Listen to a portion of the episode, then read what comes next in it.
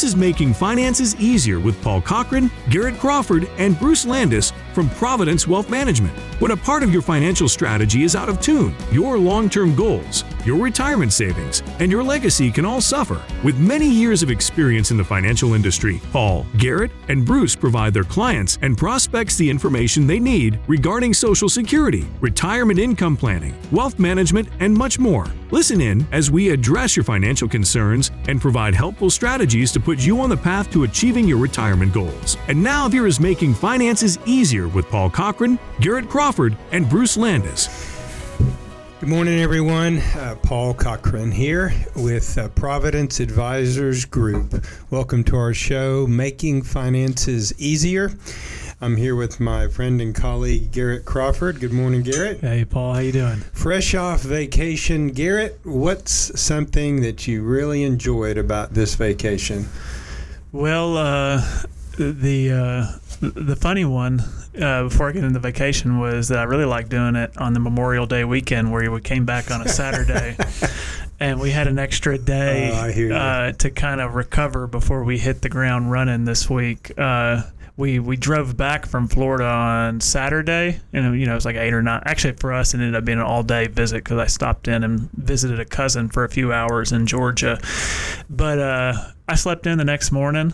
And I thought, okay, well, I'll be good. Well, I was still exhausted on Sunday, and uh, even into Monday on Memorial Day. Uh, I, I, felt like that was a really helpful extra day yeah, uh, to kind of get back into needing to do things around the house. So that was awesome. But uh, we we spent a week down on the the Panhandle of Florida, and uh, our my kids are eight and a half and five and a half, and uh, you know, it's it's just fun every year seeing what they enjoy and what they change. And uh, in years past, they didn't want much to do with the beach part, with the sand and the ocean, and they'd rather go swim in a pool. But this year, it was like, you know, see you see you later, pool. We're going to be down there swimming or.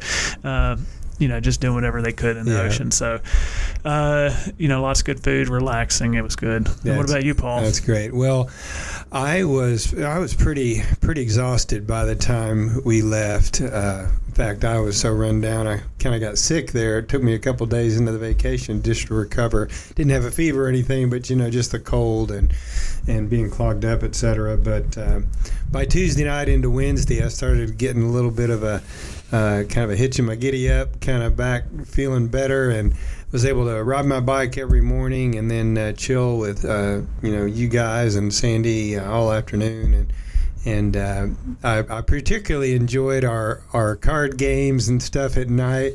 And uh, that one night we were playing Uno and everybody's yucking it up, and I just love Ella's little laugh, and that's just those are great memories. Um, well, we're back in the saddle now. Uh, got plenty to do, um, but we're we wanted to talk to everybody today about a, a, a, kind of a term you hear a lot about when the financial guy starts talking, and that's the the topic of risk. And um, the it, it's a subjective topic in in, in some ways, and uh, nothing like a little market volatility to smoke out uh, how people really feel uh, about risk. Um, I've had a few people come in and say, "Yeah, let's you know, let's shoot for the moon. Let's have some." But boy, when the when the volatility starts happening, you know, they might want to put the brakes on, you know, or somebody that starts off super conservative and you know they just don't earn as much as as maybe their neighbors earning, and they're like, you know, maybe I should take more risk, you know, and so. So, one of the things I was hoping we could talk about today was our systematic way that we uh, try and allocate people in an appropriate kind of category that's uh, kind of on it's it's it's not fixed in stone it, it it changes over time but kind of the the method behind our madness about how we do that. Yeah sure. And i was even thinking too um, you know, a, a, lot of times we're going to be working with people that are in and around that retirement age, and we talk about risk. And so, what what does the financial guy mean when they talk about the term risk? And we're just talking about somebody who let's say they have an IRA, uh, Roth account, they have a non-retirement account where they've got you know life's worth of savings, and you have all these options of where you can stick your money to earn interest. You could, uh, you know, I hear you say one end of the spectrum, you could put it in a you know under your mattress. Well, you're not going to earn any interest on that money, and because you know where that money is, uh, you know, you're not taking any risk. And then there's the other side of the equation or the other, other side of the spectrum that says uh, you're taking a lot of risk when you put all your money into AMC movie theater in 2020, one of those meme stocks, or GameStop, because you know everybody's talking about it. Crypto was another one where you put all you know a huge portion of your money into one single thing, maybe that you don't even really understand that well. And because it's going up, we're going to hope that it keeps going up. So if, if something goes wrong on that side of the spectrum, that's not going to be good for, for retirement. So uh, not to insult anybody's intelligence out there. Oftentimes, when financial people are talking about the word risk, we're just trying to dial in how much, uh, how comfortable you are making a dollar versus losing a dollar. And for a lot of people out there, especially the older that we get, it hurts more to lose a dollar than it does to gain a dollar. But uh, I think everybody wants to be prudent and give themselves a, a reasonable upside to to beat inflation. I think over over the course of time. Yeah, those are good points. I try to tell people that if I had a room full of uh, people and let's say they all would claim that their portfolios are 60% in stock and 40% in uh, safer assets, um, that you know all five of those couples say if they if, if there were five couples they all claimed they had a 60-40 their risk could still vary widely. Why? Because it depends on what the 60% equity is made out of, and it depends on what the 60% or the 40% fixed income is made out of. So it's not. Um, it's not an exact science, and and and then the, the other thing comes up that that's a real common uh, idea is someone would naturally think, well, hey, I'm earning, uh, you know, eight percent uh, in my account year to date, and somebody else is earning eight percent year to date in their account. It's a natural uh, response to think, oh, well, they must be equal, they must be the same. But if one of those accounts got the 8% by taking 20% less risk, that means that account's doing way better than the other one. And so when we talk about risk, one of the numbers, one of the kind of uh, uh, numerical values that comes up a lot is this whole subject of standard deviation. And in standard deviation, really all in the world you're doing is you're given a numerical value of how much something varies from from the mean. So if you picture like a Geiger counter. Uh, or maybe a Geiger counter is not a, a good one, maybe a, a, heart monitor machine in a hospital, and you see these spikes up and down, uh, high and low. Well, that would be a you know a large standard deviation if the middle was um, was the mean, the average. Um, if it was a flat line, well, if it's your heart, that's bad news. but if it's a flat line, that means there's hardly any variation. Yeah. Uh, cash in the bank. Cash in the bank. It's, it doesn't. there's no volatility, but there's a downside to that too because you, you can't earn anything. Uh, well, to speak of, uh, with that kind of money. So so how do we solve these these differences? Well, we're um, it's really a, a, a multi pronged kind of approach. But one of the first things we do is um, is we gather the data to find out, you know, obviously where where a client is, their total position, what they're hoping to accomplish, that type of thing. Just kind of a data dump, uh, kind of where they are. One of the things that I've noticed in my years of employment with you, Paul, is because we have peers in our industry that we talk to that work with other clients and I, I remember whether it was COVID or you know even the myriad of things I can't even remember. Something comes up with the euro. I remember there a year, a few years back, the euro was what uh, becoming the main currency or something. But I remember waking up that morning and it was kind of a shock vote. And uh, I remember thinking, oh, it's going to be a busy day at the office as people call in.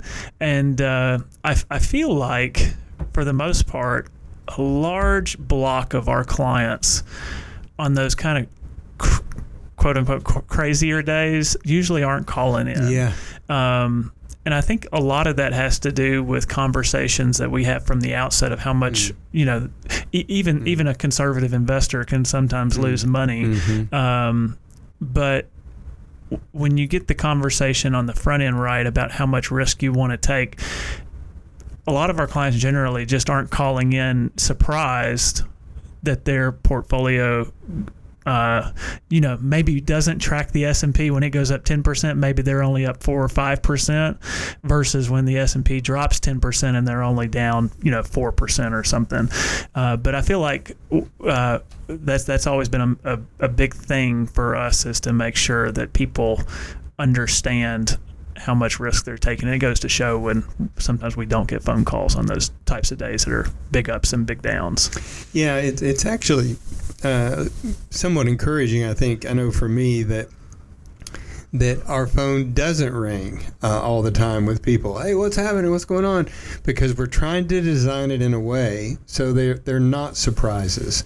So are there sometimes uh, surprises? Yeah, I think uh, one of the ones I've been wrestling with here uh, lately is uh, I'm always trying to find the best home, like for an emergency account where someone needs to have some cash available, but they don't want to tie it up.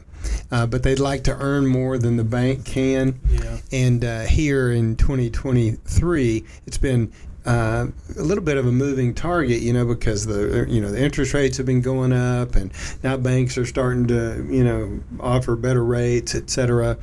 And um, but usually with those, you have to tie them up, maybe a, a one-year CD to get the five percent that some of them have been throwing out there. Um, and what was that comment that you heard Dave Ramsey say?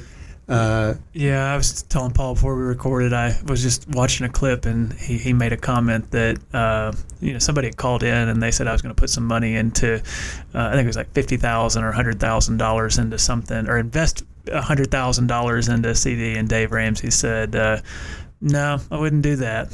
Uh, and he said, but it's for a short term expense here in the next six months. He said, oh, okay, well, then that's okay. And his bumper language at the end was that uh, CDs were for saving and CDs were not for investing. And so, like everything Dave Ramsey, there's nuance in what he says, and he doesn't get into that. But uh, people that are generally in CDs uh, are are saving for a shorter term expense when they know they can use it. But even though five percent sounds great right now, it is uh, for a short term investment.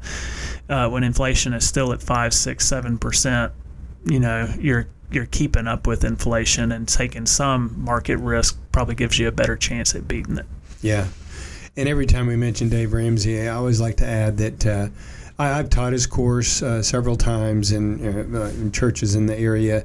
I, uh, I, I feel like it'd be a great course for every senior in high school to have. Um, but I also add that you know we don't agree with everything he says. That uh, there are several caveats where we would uh, part ways with him. But in general, his you know no debt philosophy, you know, we would clearly be on board. So back to risk. So the five categories that that we have when we have a score somewhere between 1 and 100. Let me just go through those real quick. And then, Garrett, if you have any questions or comments as I go through, you just stop me. So, if the score is somewhere between 1 and 20, we call those a, a conservative investor. And that investor probably shouldn't have any more than, you know, roughly 20% in stock you know, no more than 20% in something that's, that, that's going to have a, a growth orientation to it. Um, the second would be what we call conservative growth. And the conservative growth is going to score somewhere in our little matrix, somewhere between a 21 and a 40.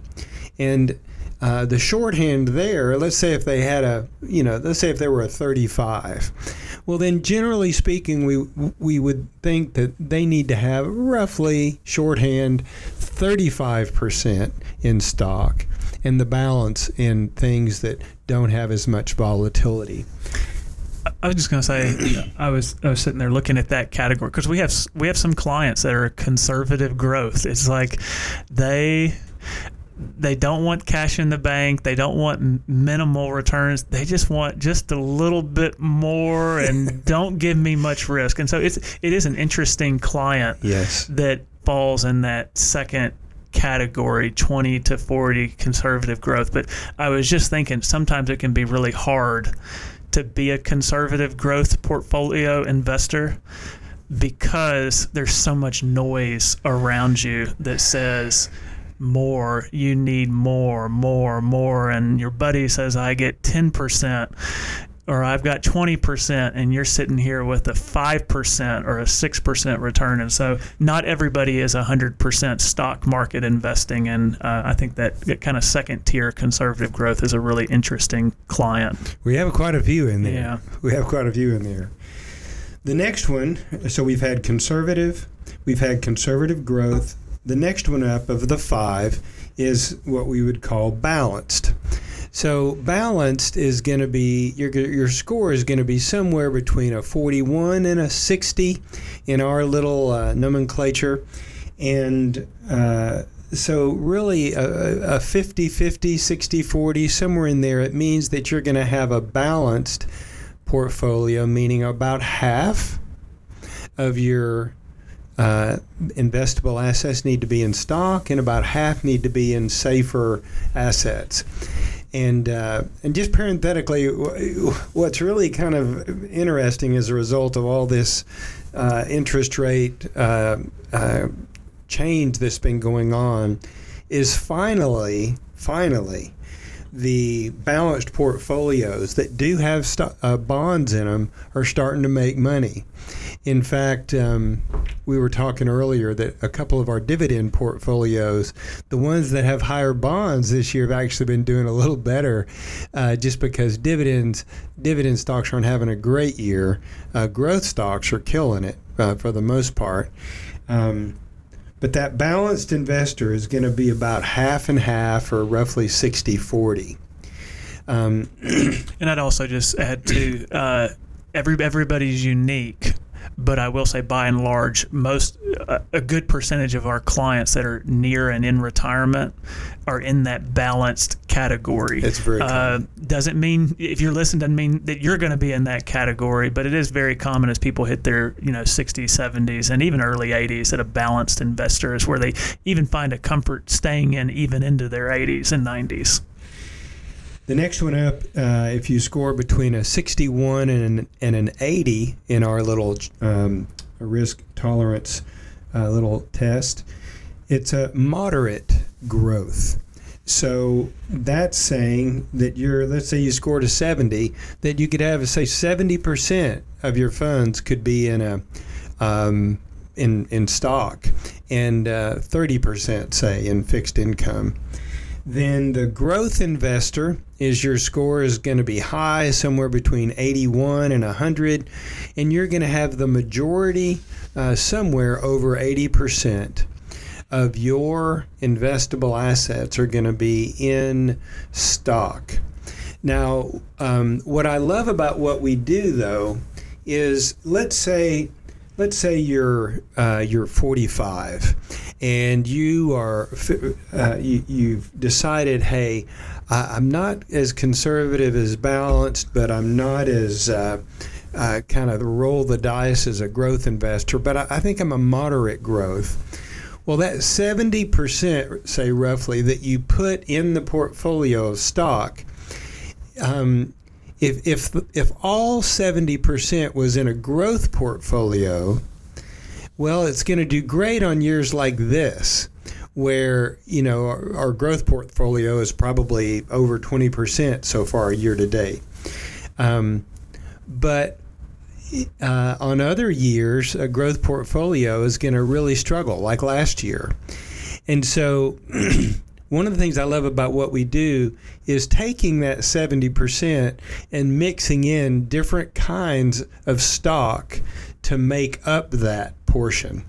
Correct. And then also, if you listened to our show last week, we talked about sticking those growth stock areas in the right type of account. So if you have a Roth account where all your growth is tax free, if you're supposed to have 70% of your uh, investments in growth oriented strategies, let's put those in the Roth versus in the in the IRA. You don't want to mess that up and get a growth position in an IRA where you're going to be takes, taking those funds out and paying taxes on them. So, uh, the right securities to make up the 70%, but also in the right type of uh, investment account.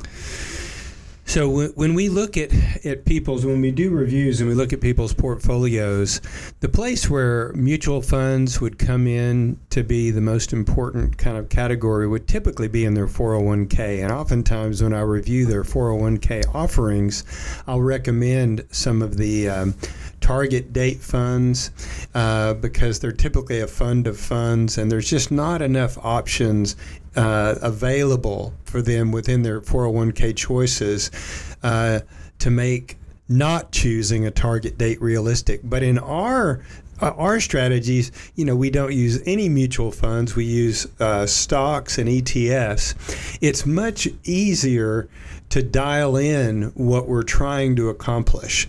And then the fund managers can take advantage of the stock, uh, of the growth sections, of the, the dividend sections, of the fixed income sections to try to optimize each one of those within, say, that 60 40 category. Yep.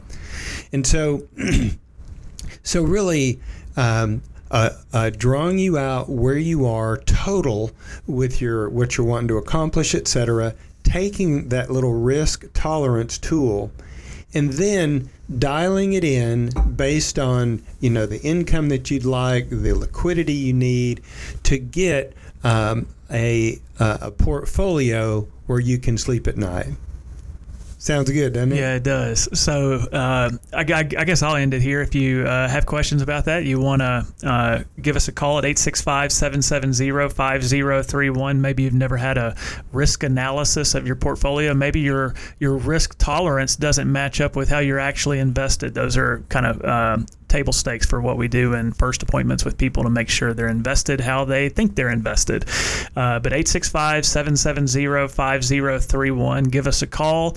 Uh, let us know that you're interested. And then you could also visit our website at makingfinanceseasier.com. And there's a button in the top of our page where you can schedule a meeting. But until next time, Thank you for listening to Making Finances Easier. Don't pay too much for taxes or retire without a sound retirement plan. For more information, please contact Paul Cochran, Garrett Crawford, or Bruce Landis at Providence Wealth Management. Call 865 770 5031 or visit them online at makingfinanceseasier.com. Fee-based financial planning and investment advisory services are offered by Providence Wealth Management, LLC, a registered investment advisor in the state of Tennessee. Insurance products and services are offered through Providence Advisors Group, LLC. Providence Advisors Group, LLC, and Providence Wealth Management, LLC are affiliated companies. Paul Cochran, Garrett Crawford, and Bruce Landis and Providence Wealth Management are not affiliated with or endorsed by the Social Security Administration or any other government agency. All matters discussed during this show are for informational purposes only. Each individual situation may vary, and the opinions expressed here may not apply to everyone. Materials presented are believed to be from reliable sources, and no representations can be made as to its accuracy. All ideas and information should be discussed in detail with one of our qualified representatives prior to implementation.